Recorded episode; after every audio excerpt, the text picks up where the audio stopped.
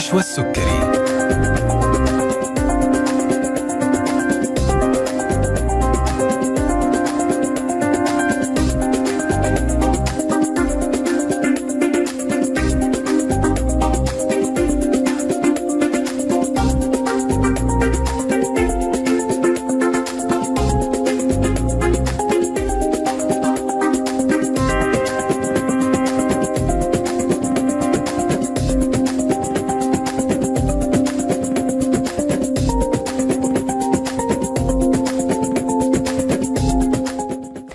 الله الرحمن الرحيم. السلام عليكم ورحمة الله تعالى وبركاته. تحية طيبة لكم مستمعينا أينما كنتم. وأهلا وسهلا فيكم في حلقة جديدة من طبابة عبر أثير إذاعتنا ألف ألف أف أم الموجة السعودية.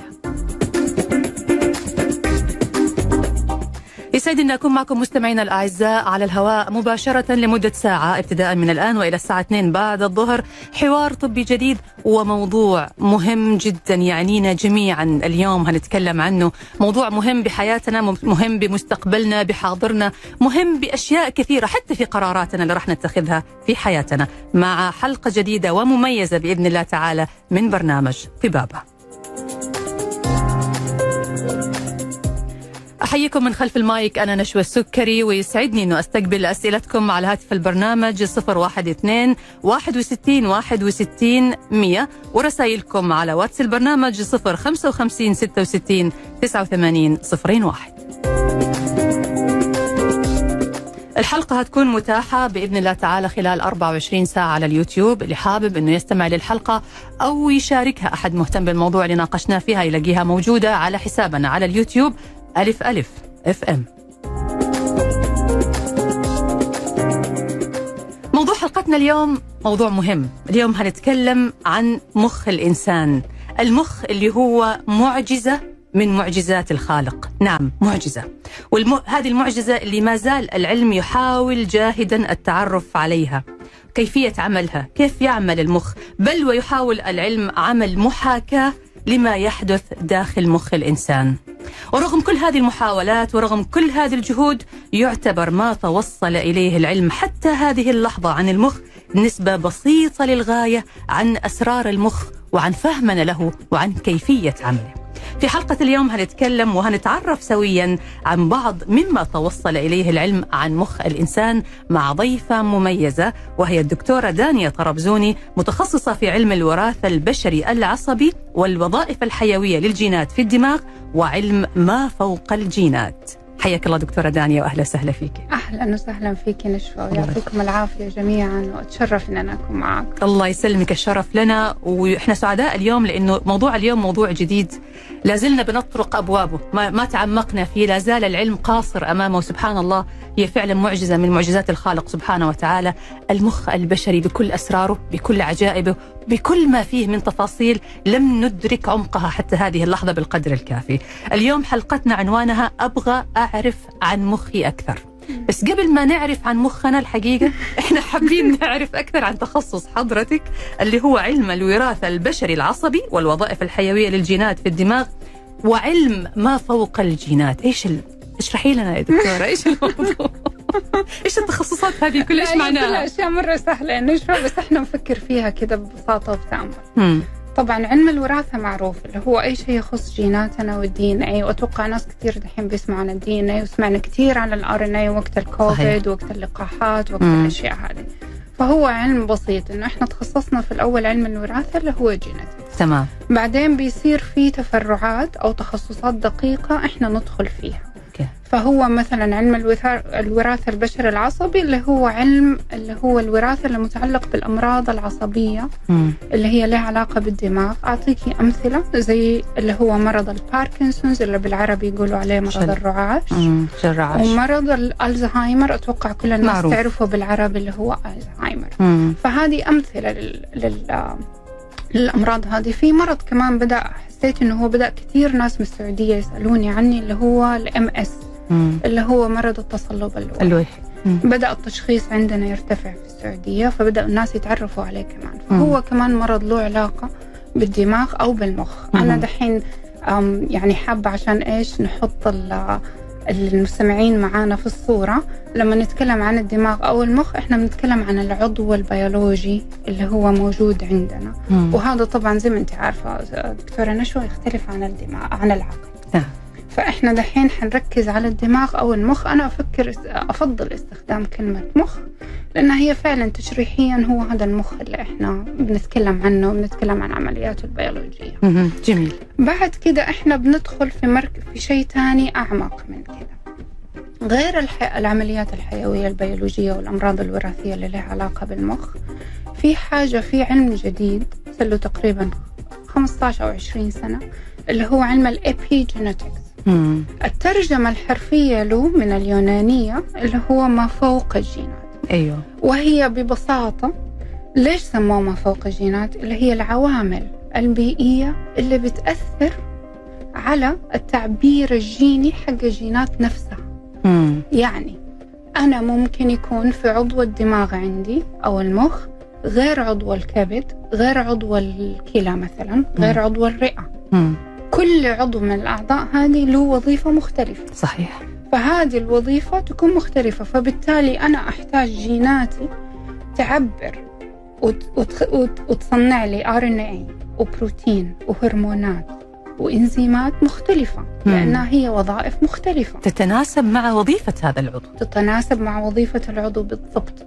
فهذه الأشياء اكتشفوا مؤخرا هي لها علاقة بالعوامل البيئية بالعوامل النفسية بالعوامل حتى اللي هي الوذر اللي هي الطقس. الطقس.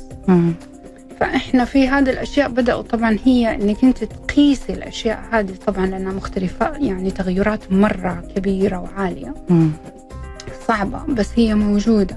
وبدأوا يقيسوها بأبحاث كثير على أشياء كثير لأمراض كثير كمان. فهي هذا علم اللي هم يسموه ما فوق الجينات. ولكن هي كأنهم بيقولوا بكل بساطة مو بس الجينات اللي بتتحكم العوامل البيئية اللي حواليننا كمان بتأثر على جيناتنا الداخلية وبتأثر حتى على جينات الأطفال في رحام أمهاتهم. ومن بداية ما هو جنين في رحم أمه. من بداية التلقيح. من بداية أوه.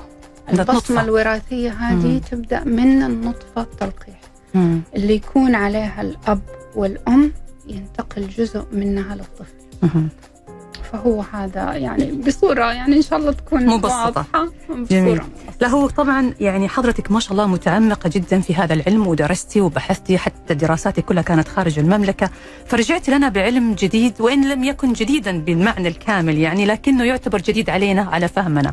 يمكن إحنا الآن يعني نسأل بعضنا ونسأل أنفسنا طيب إحنا كيف ممكن نستفيد من فهمنا لهذا العلم طبعا بطريقة مبسطة. يعني أنا صحيت اليوم الصباح متأخرة مثلا.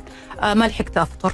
على الطريق أخذت قهوة أخذت كرواسو بالجبنة. قاعدة أفكر اليوم لما أرجع البيت إيش راح أطبخ. وبعدين تذكرت إنه لسه ما جبت مقاضي رمضان. ومنيرة أمس عزمت كل البنات إلا أنا ليش ما عزمتني منيرة مع البنات؟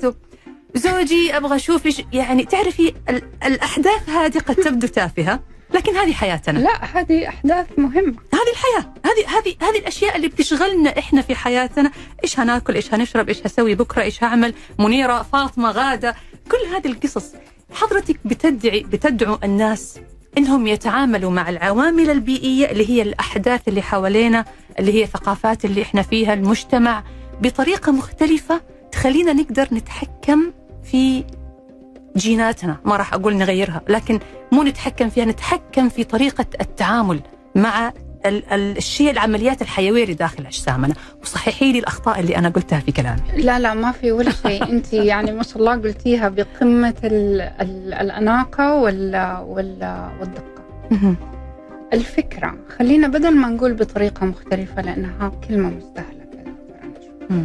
الفكرة إحنا بس نحتاج نتأمل مع نفسنا. نتأمل. نتأمل إحنا أيوة. محتاجين بس نفهم انت لما بتخرجي مستعجلة مم. انت أصلا ليش صحيتي متأخر مم. وليش تعبانة وليش قلقانة وليش بتفكري في هذا كله مم. وليش بتاخدي قهوة وليه ما بتاخدي مثلا شيء ثاني ليه بتاكلي كروسون ما بتاخدي مثلا أكل صحي أكثر في الصباح صح. فهي هذه الفكرة إنه إحنا ليش بنسوي كده مع نفسنا. أنا بس لو تأملت شوية إني أنا ممكن أغير أشياء جدا بسيطة في ثواني بسيطة في أيام بسيطة إحنا حنبدأ نطور من حياتنا ونحسن جودة حياتنا. مم. يعني خليني أديك مثل وأتوقع كل الناس تحب تسمعه وكل الناس حتفهم. مع إني أنا ما أيده كثير. اسمحي لي ناخذ المثل هذا بعد الفاصل؟ أكيد. خلاص الحين هنطلع فاصل قصير. يعني دقيقة دقيقة ونص ونرجع نكمل حوارنا ونعرف إيش هو هذا المثل اللي هتقول لنا اياه الدكتورة دانيا طرابزوني متخصصة علم الوراثة البشري العصبي والوظائف الحيوية للجينات في الدماغ وعلم ما فوق الجينات. نستقبل أسئلتكم ومشاركاتكم على واتس البرنامج 055 66 89 صفرين واحد فاصل. وراجعين انتظرونا مع الدكتورة دانيا طرابزوني.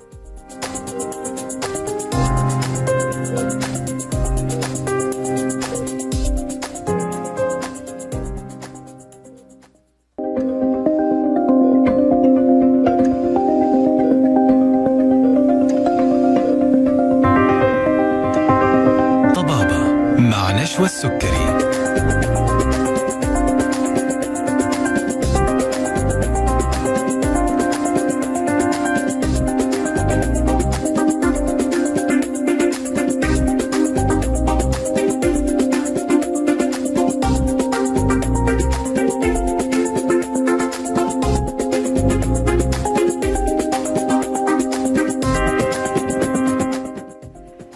الله من جديد. مستمعينا الأعزاء واهلا وسهلا فيكم مرة ثانية في برنامجكم طبابة على الهواء مباشرة على إذاعتكم ألف ألف أف إم ومع ضيفتنا اليوم الدكتورة دانيا طرابزوني متخصصة علم الوراثة البشري العصبي والوظائف الحيوية للجينات في الدماغ وعلم ما فوق الجينات. وموضوعنا اليوم أبغى أعرف عن مخي أكثر وكلنا نبغى نعرف عن مخنا أكثر. كيف نتعامل مع هذا العضو اللي موجود في الدماغ؟ كيف نحاول نخليه يصير يعني أكثر مرونة؟ ليش بعض الناس عندهم المخ يقول لك والله يا أخي مخه يابس هذا دماغه يابس. هل فعلا إحنا نقدر نتحكم؟ هل فعلا نقدر نزود المرونة في تعاملاتنا في طريقة تقبلنا للحياة للأحداث من حولنا تأثير البيئة اللي حوالينا؟ إيش بتسوي فينا؟ إيش بتخلق وبتصنع منا؟ دكتورة دانيا أحييك مرة ثانية أهلا وسهلا فيك. أهلا وسهلا فيك. كنا قبل الفاصل بنقول عندك مثل تبى تقولي لنا إياه نعرف منه كيف البيئة المحيطة والعوامل بتأثر علينا طيب بس خليني أنوه على نقطة قبل ما نقول المثل لأنها كمان يعني تدخل تحت النطاق أنت قلتي نقطة مرة مهمة قلتي هل إحنا نقدر نتحكم؟ مم. هل إحنا نقدر نتحكم في دماغنا؟ هل دماغنا فيه مرونة؟ إحنا أهم شيء عندنا علاقتنا مع دماغنا، إيش علاقتنا مع دماغنا؟ إيش؟ إيش علاقتنا مع مخنا؟ هل بنعامله كضد لنا؟ هل بنعتبره عدو؟ هل بنعتبره عضو بيشتغل بس وإحنا ما نعرف عنه أي حاجة؟ هل أنا بعتبر إنه هو ضدي وأنا ضده؟ هذه فكرة جدا مهمة مم. إيش علاقتي مع جسدي؟ مم. إيش علاقتي مع دماغي؟ إيش علاقتي مع أعضائي؟ مم. هل أنا بفكر فيها إن هي موجودة ومسخرة لي ربنا خلقها لأنها مسخرة لي تساعدني أعيش حياة جدا جميلة وجدا جودتها عالية وجدا جودتها تكون يعني فوق ما أنا كمان ممكن أتخيل. مم. هذه نقطة مرة مهمة وأنا حسيبها مفتوحة لأني أنا أحب الناس تفكر فيها تتأمل فيها. هي ما فيها إجابة. ما فيها إجابة لا هي تأمل زي ما حضرتك في الحياة ما فيها إجابة. مم. إحنا كمان مشكلتنا أحيانا نفكر أبيض وأسود. لازم تجيني الإجابة يا A يا B. مم. أنا ما حقدر أتواصل مع جسدي مع دماغي إذا أنا بفكر كده. إحنا مخلوقات حيوية بيولوجية. مم. أنا بتغير في كل ثانية. أنا دحين وأنا بتكلم معاكي تعبير الجيني اللي في دماغي بيتغير. لما أتكلم مع الأستاذ لما أتكلم مع الأخت أنا بتغير على حسب اللي قدامي. أنا اليوم الصبح صحيت فطرت سوري يعني. طبعا أنا جاية من برا فمشتهي الأكل الشعبي حقنا. أبغى فول بالسمن وتميس ومشلتت وهذه الأشياء. طبعا إيه. دماغي والتعبير يجيني في جسمي كله مشتاق لهذه الأشياء. يبغى إشباع. بيختلف أنا تعبير يجيني عشان أتعامل مع الأكلات هذه في جسدي حيختلف عن ما أنا مثلا ما أكل كرواسون أو أشياء مثلا معينة. فأنا التغيير يجيني عندي في دماغي أو في جسدي بيتغير باللحظة والثواني. ليش أنا أكون قدي كده صلبة؟ إني أنا أخلي علاقتي مع دماغي إنه هو يا أبيض يا أسود أنا أتحكم فيه ولا هو يتحكم فيا ودكتورة نشوى بتجيني أسئلة كثير مم. وأتمنى من المستمعين إنهم هم يفكروا فيها ويعيدوا صياغتها مم. مثل أنا ولا دماغي دماغي ولا قلبي أنا أتحكم فيه ولا هو يتحكم فيا بس بالأسئلة هذه أنا ببرمج مم. تفكيري وبسوي حدود لأشياء ربنا خلقها ما لها حدود مم. فأنا لازم أوسع. فأنا مثلا لما أتعامل مع دماغي إني أنا ضده أو هو يتحكم فيها وأنا أتحكم فيه حيصير فيه شد وجذب طول الوقت. صح. حكون متوترة طول الوقت. صح. حكون خايفة طول الوقت. ماني عارفة نفسي. إذا أنا متخيل إنه دماغي حيتحكم فيا عفوا معناها أنا ما حكون ريلاكس ما حكون مرتاحة. مم. حكون طول الوقت عام عاملة حساب كأني في فريق. كل واحد ضد الثاني مم. فالمثل اللي كنت أنا أبغى أعطيه وأنت بتقولي لي إحنا اتفقنا على نقطة إنه إحنا نسأل نفسنا إحنا ليه بنسوي. وهذه نقطة مهمة السؤال هذا حي... حي... حيدخل في عمق معين إيش هو؟ أنا لما حيكون مبرمجة نفسي إني أنا أسوي البرنامج اللي أنت قلتيه دكتورة نشوى كل يوم لمدة أسبوعين إيش حيصير؟ تعودت اتعودت عليه كيف؟ كل عملياتك الحيوية البيولوجية مم. كل هرموناتك حقت الكورتيزول والأدرينالين اللي هي حقت التوتر حتفرز كل يوم الصبح تلقائي. صحيح. جسمك ما حيدور تاكلي شيء صحي حيدور على الكرواسون والمخبوزات والزبدة والأشياء اللي هي ما هي صحية لنا في الصباح. مم. حيدور على الكافيين نسبة الكافيين الصباح. ليش؟ لأنه هو اقتنع إنه أنا ما حصحصح وما حكمل دوام. أنا اللي ما حكمل بالضبط. شكرا وصلتي فإحنا بنغذي دماغنا بالطريقة اللي إحنا نبغاها دماغنا جدا جدا جدا مرن ومطيع. هو يستنى منك أنت تقولي إيش تبغي منه طب أنا كيف أتحكم فيه؟ حنغير كلمة نتحكم نتغير ونقول نتعامل معه كيف نتعامل؟ برمجة بسيطة مم. تغييرات بسيطة في الصباح مم. أول ما أحس إني أنا صاحية أبى أستعجل أبى أروح أبى بسرعة وأبدأ أفكر في اللي حيصير لي الخطوات اللي حتصير لي طول اليوم أوقف أنا محتاجة خمسة ثواني لعشر ثواني عشان أغير برمجتي بس بس تعمل- قررتي كل الفرق هذا؟ إذا قررتي مم. إذا قررتي مم. أنا ممكن بكل بساطة أقول طيب أنا ليش كل يوم أصحى الصبح أجري؟ ليه دايما أصحى متأخر؟ ليه دايما أنام متأخر؟ على فكرة لاحظت ظاهرة منتشرة عندنا مم. حتى الأطفال. خمسة وست سنين بيناموا الساعة واحدة واثنين في الليل. أنا عندي محاضرة في قناتي في اليوتيوب عن النوم وإيش العوامل العمليات الحيوية اللي بتصير للدماغ أثناء النوم وإيش لها علاقة إن الواحد يكون هادي في الصباح. مم.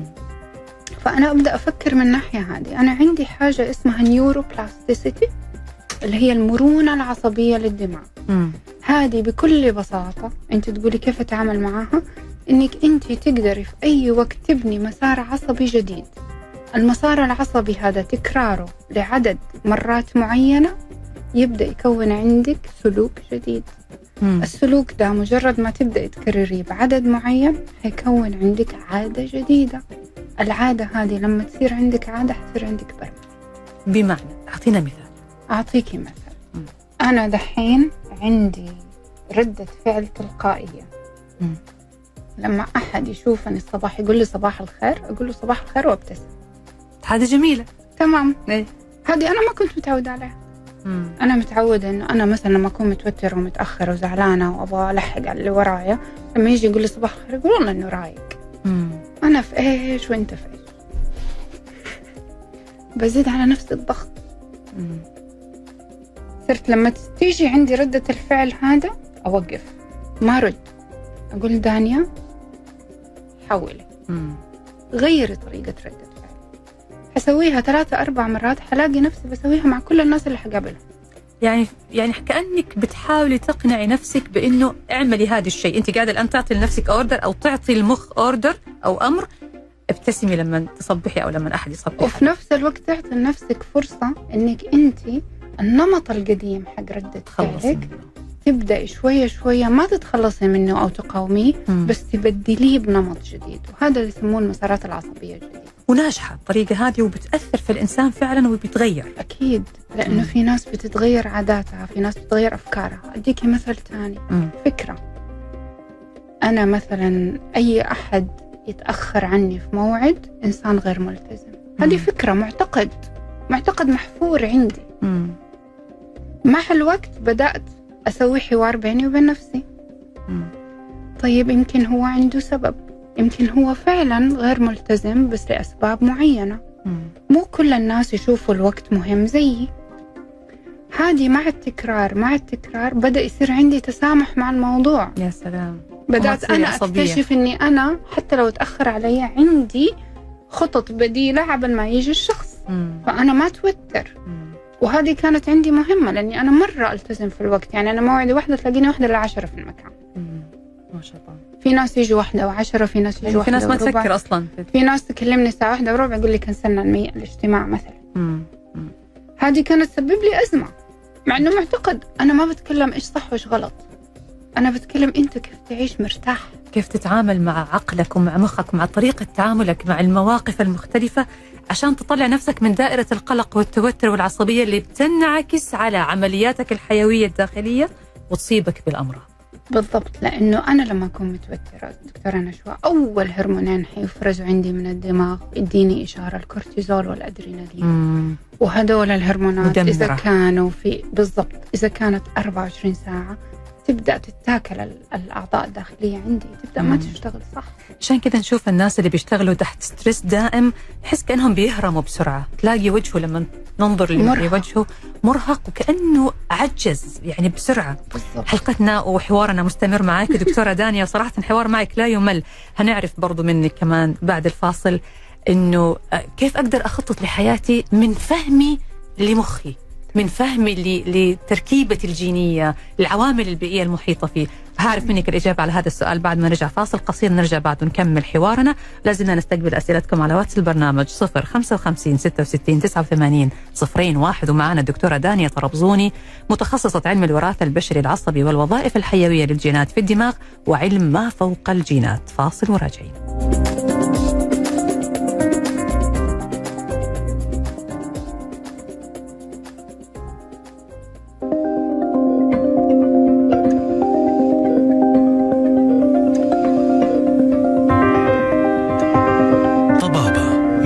نشوى السكري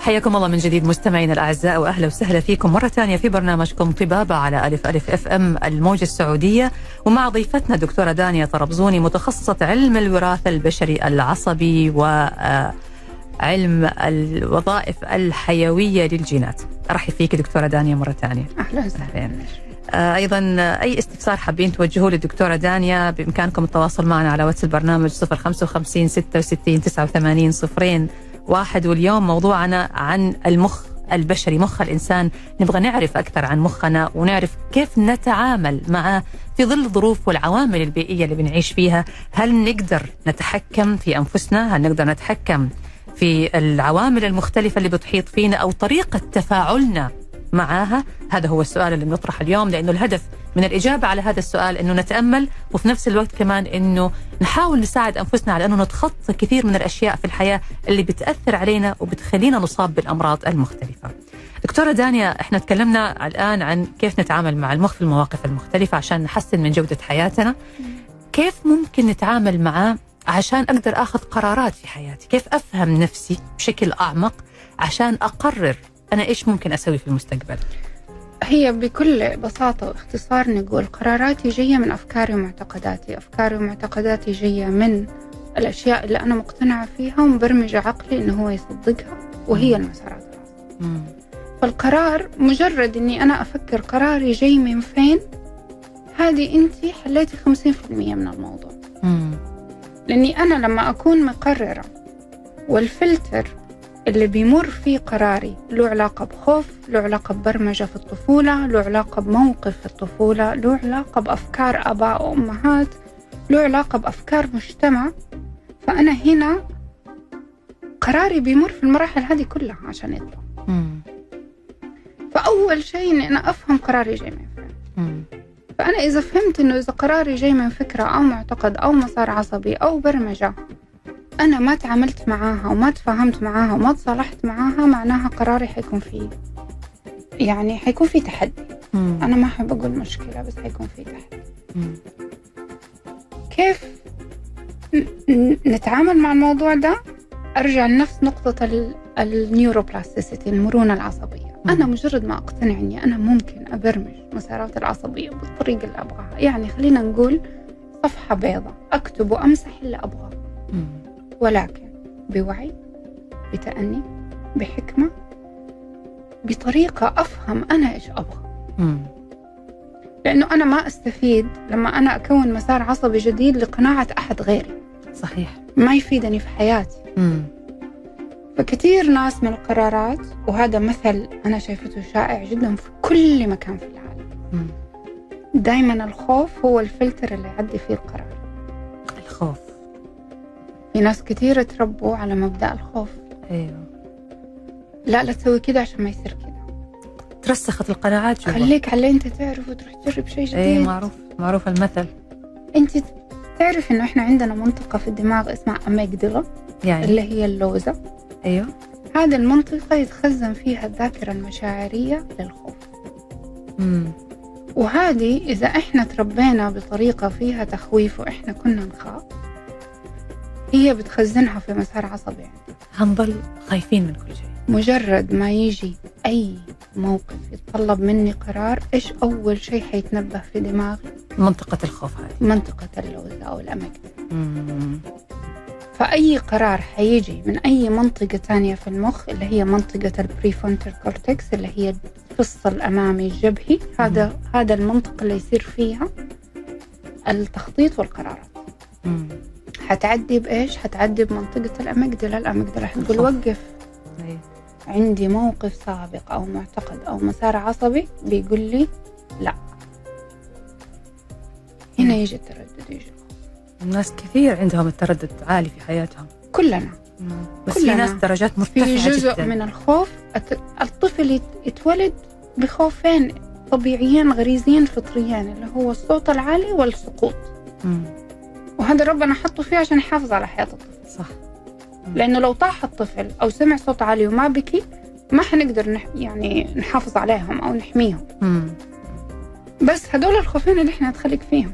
مم. أنت متخيلة كمية الأشياء اللي إحنا نخاف منها؟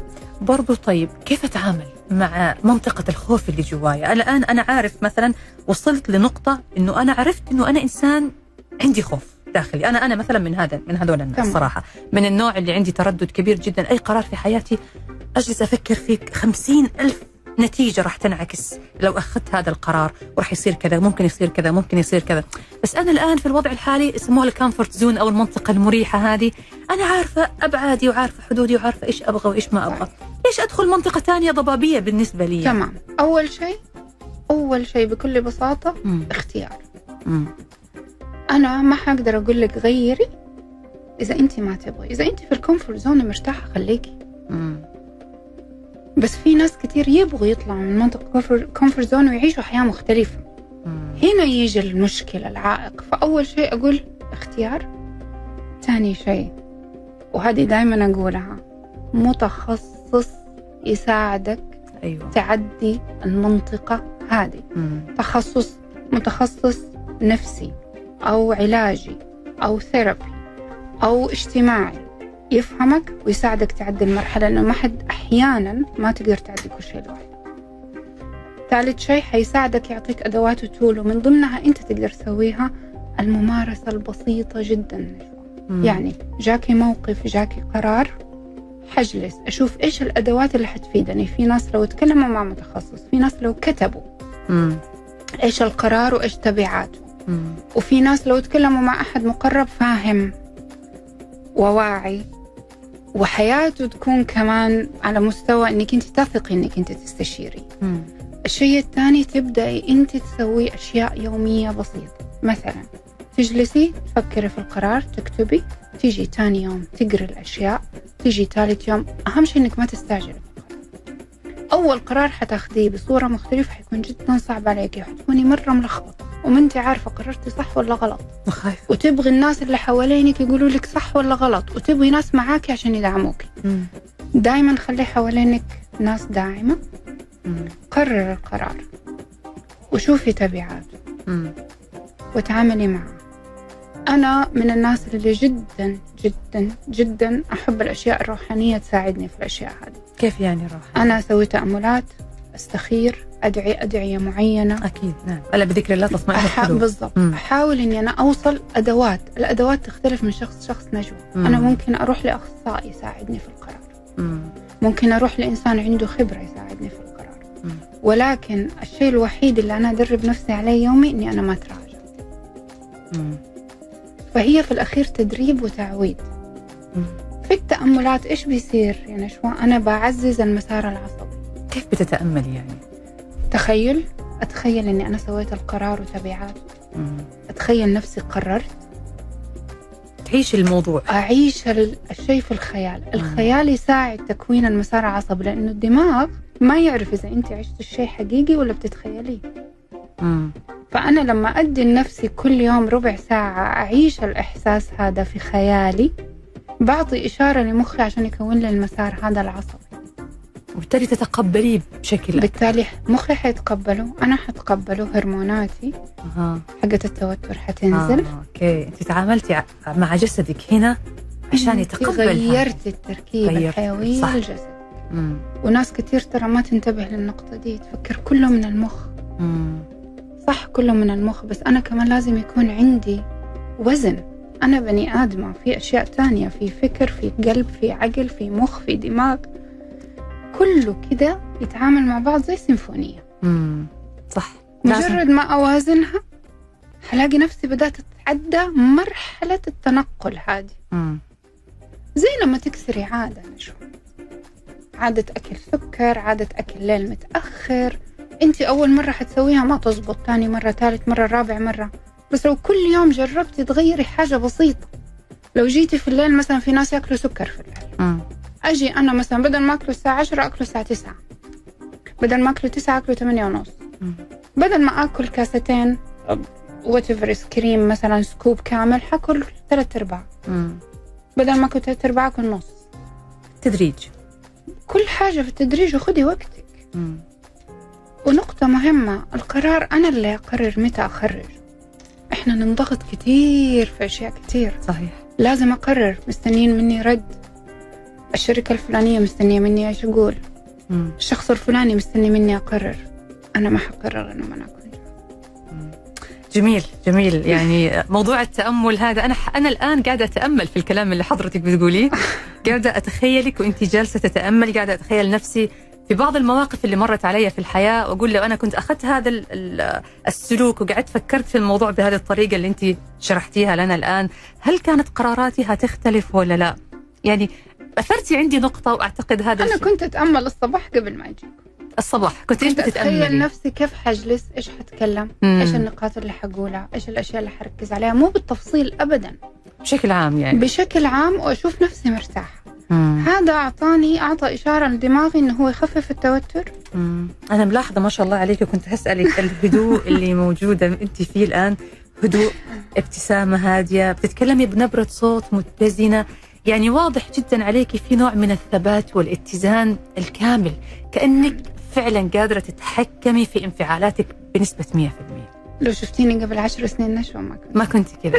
ما شاء الله. أتمنى أنه إحنا كلنا نوصل لهذا إن شاء المستوى. الله. ربنا إن شاء الله يقدرنا يا رب. الله. حلقتنا مستمرة والحوار صراحة دكتورة دانيا إحنا بندخل على الفواصل. ما ماني قاعدة يعني ما بحس بالوقت. لكن لازم نطلع فاصل الآن. بعد الفاصل هنرجع نكمل حوارنا ونعرف من حضرتك أهمية فهم الخريطة الجينية. لنا إحنا خاصة يعني في المجتمع السعودي تحديدا وكيف ساهمت أو راح تساهم إن شاء الله في حل كثير من المشاكل والأمراض اللي ممكن تصيبنا في المملكة. فاصل هنرجع بعده لحوارنا مع ضيفتنا الدكتورة دانيا طرابزوني ولا زلنا نستقبل أسئلتكم على واتس البرنامج 055 66 89 01 فاصل وراجعين.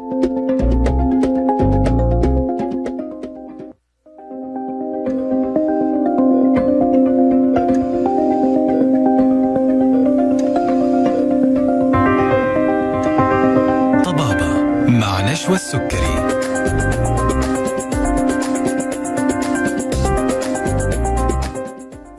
حياكم الله من جديد مستمعينا الأعزاء وأهلا وسهلا فيكم مرة ثانية في طبابة على الهواء مباشرة مع ضيفتنا الدكتورة دانيا طربزوني متخصصة علم الوراثة البشري العصبي.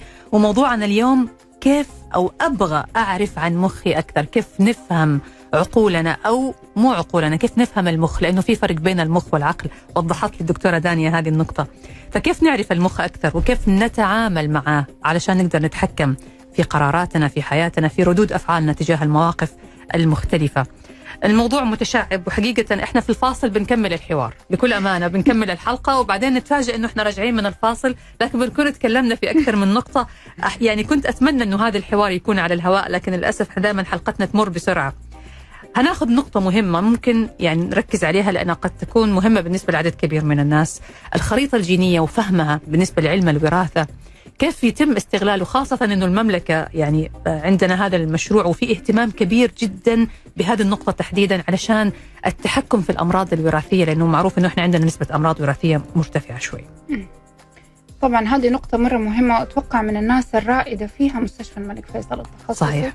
وأنا طبعا مستشفى الملك فيصل التخصصي يعني تسمحي لي دكتورة نشوى انوه ترى من أعز الأماكن على قلبي لأنه أول مكان تدربت فيه وأنا طالبة في الجامعة واشتغلت فيه أول ما تخرجت. ما شاء الله. فالتخصصي لها مكانة يعني بالنسبة لي تخصص الرياض. مم. فكرة الخريطة الجينيه بصورة عملية وعلمية. مم. إنه إحنا بنحاول نفهم التركيبة الجينية المجتمعية. لأنه إحنا خلينا نعرف في شيء اسمه population genetics مم. يعني كل مجتمع له خريطة جينية خاصة فيه مم.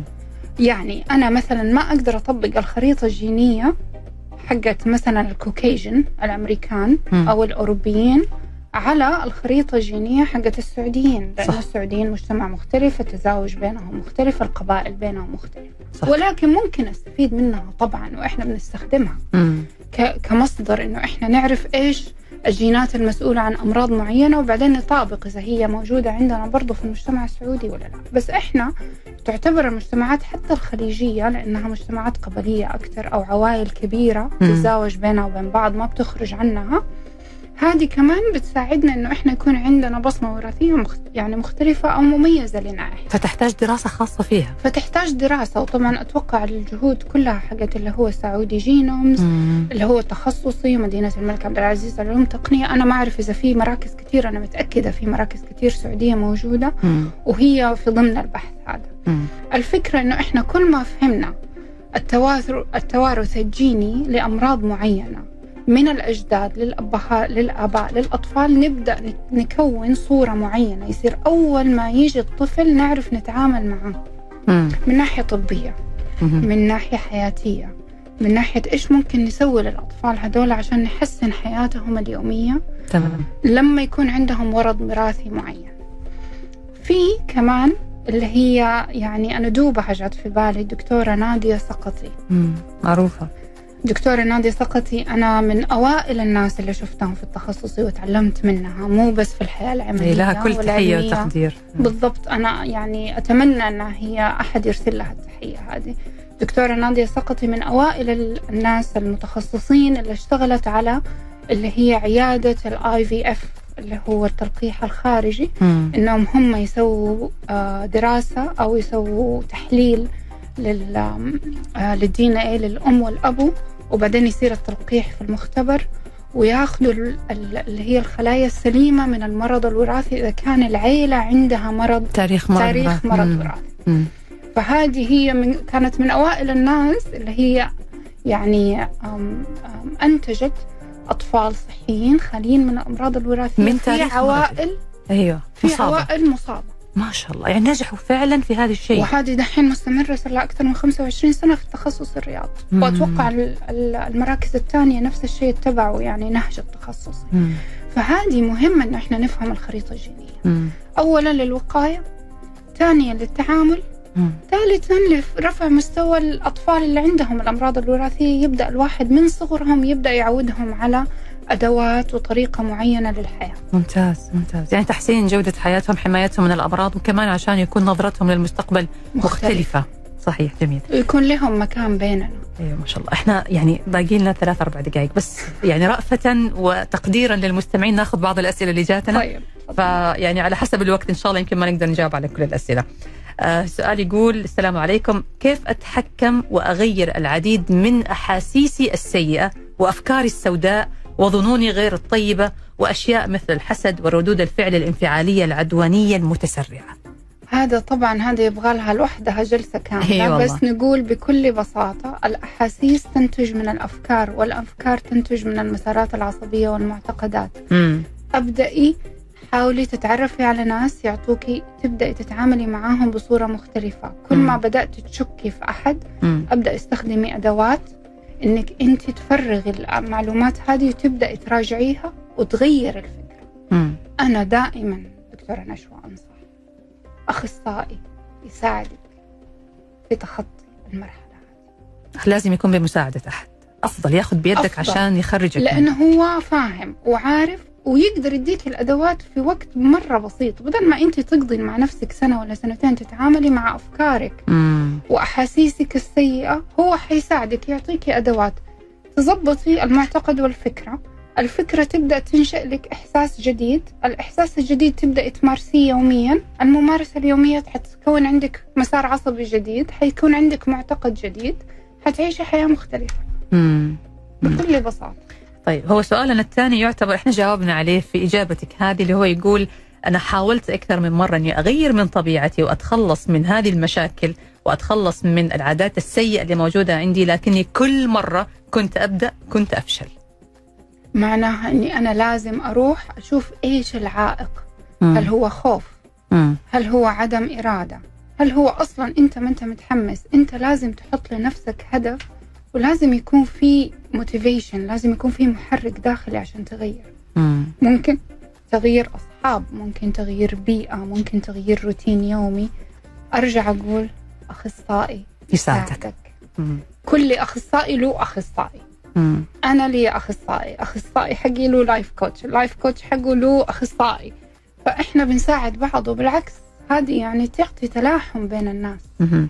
طيب هناخذ هذا السؤال الأخير عشان ما عاد عندنا إلا دقيقة واحدة يقول آه بالنسبة بالنسبة للعوائل اللي في عندهم تاريخ وراثي بمرض الزهايمر هل يمكن أن أحمي نفسي من الإصابة بهذا المرض؟ نعم كيف؟ اولا الاختيار مم. اختيار إيش؟ اختيار إني أنا أغير حياتي مم. أغير روتيني مم. أغير أكلي أغير برنامج الرياضة أشوف إيش الأكلات اللي تساعد دماغي إنه هو يكون في صحة أحسن أشوف إيش العادات السيئة الإلكترونيات التلفزيون الأنوار طريقة النوم هذه أشياء كثير تساعد إن هي ما تخلي جينات يصير لها ستيميوليشن أو يصير لها إثارة مم. عشان ت... يعني تبدأ تظهر عندي أعراض الزهايمر. كل ما حفظت وغيرت روتيني بأكلي وبنومي وبطريقتي وحتى نشوى أنا لما أكون محاطة بناس بتشتغل وبتفكر في المستقبل ومتفائله وبتحاول تحسن حياتها أنا طبيعي حكون كذا. ولكن لما أكون بين ناس بيشتكوا كل يوم ومو عاجبهم ولا شيء في الحياة وما بيناموا زي الناس وما بياكلوا أكل صحي طب في الأخير أنا فين رحت؟ صح. فغير الناس اللي حوالينك. هذه نقطة مرة مهمة. غير الناس. روتينك اليومي. أيوه. أنا آسفة أنا بقول غيري. والله أنا فاهمة إنها هي مو بسهولة ولكن الاختيار نقدر. حيساعدنا. مم. الاختيار حيساعدنا. في آه، ناس بترسل أسئلة بس إحنا خلاص يعني تقريبا وصلنا لختام الحلقة وكنت حابة والله إنه إحنا نطول. اللي بيقول عندي سؤال ما عاد في وقت الحقيقة بعتذر منك. أنا بشكرك جزيل الشكر الدكتورة دانيا طربزوني متخصصة علم الوراثة البشري العصبي والوظائف الحيوية للجينات في الدماغ وعلم ما فوق الجينات. شكرا لوجودك معنا حلقة جميلة. أضأتي وأشرقتي بعض ال- النقاط المهمة في حياتنا. التغيير بيبدأ من جوانا بيبدأ من داخلنا. لكن زي ما قلتي أهم شيء الاختيار وأهم شيء أني أقرر أخذ قراري أني أتغير. إذا أخذت القرار وبدينا نتأمل مع أنفسنا في حياتنا ونفكر إنه كل شيء في الحياة إن شاء الله إنه مقدور عليه، أهم شيء إنه إحنا ننام في نهاية اليوم وإحنا راضيين عن أنفسنا وعارفين إنه ربنا سبحانه وتعالى راضي عننا. الله يعطيك العافية شكرا شكرا شكرا لوجودك معنا. وإن شاء الله وعد بحلقة ثانية يعني بإذن الله نتكلم فيها أكثر عن هذا الموضوع. أكيد ويعني أنا حابة بس أنوه إنه أنا دحين اتجاهي في في في مجال عملي إني أنا دحين أبدأ أوصل العلم هذا باللغة العربية امم فيعني أنا أتمنى من الكل يتابع حيكون عندنا أكيد حلقات جديدة حيكون عندنا الله. بودكاست بالعربي حلو. وإن شاء الله خير. شكرا لك. شكرا دكتورة دانيا. شكرا لكم أنتم أيضا مستمعين. نلقاكم على خير في حلقة الغد إن شاء الله. تقبلوا تحياتي. أنا نشوى السكري ومخرج هذه الحلقة عمر حسين. في حفظ الله ورعايته.